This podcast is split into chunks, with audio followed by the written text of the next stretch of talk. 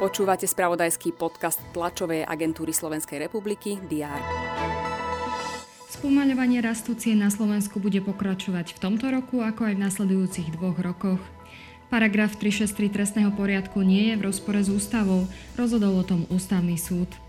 Od septembra sa na školách zavedie 3. hodina telocviku.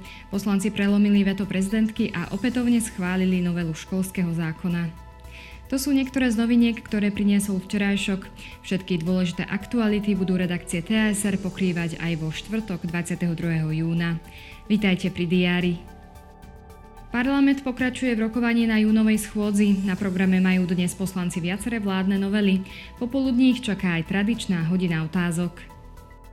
Na špecializovanom trestnom súde v Banskej Bystrici pokračuje proces v kauze Mýtnik.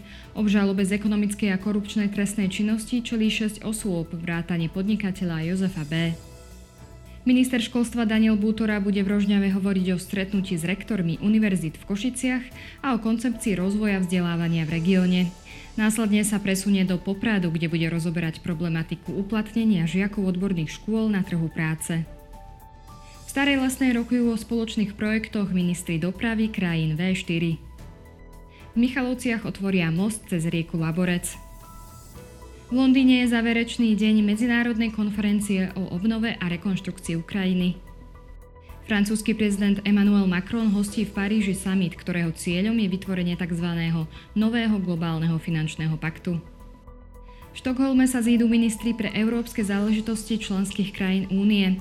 Rokovať budú aj o rozširovaní Európskej únie a jej dlhodobom rozpočte.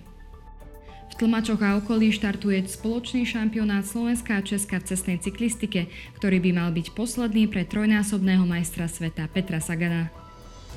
V Poľsku pokračujú Európske hry 2023. Slovensku reprezentuje 44 športovcov, ktorí sa predstavia v 20 športoch.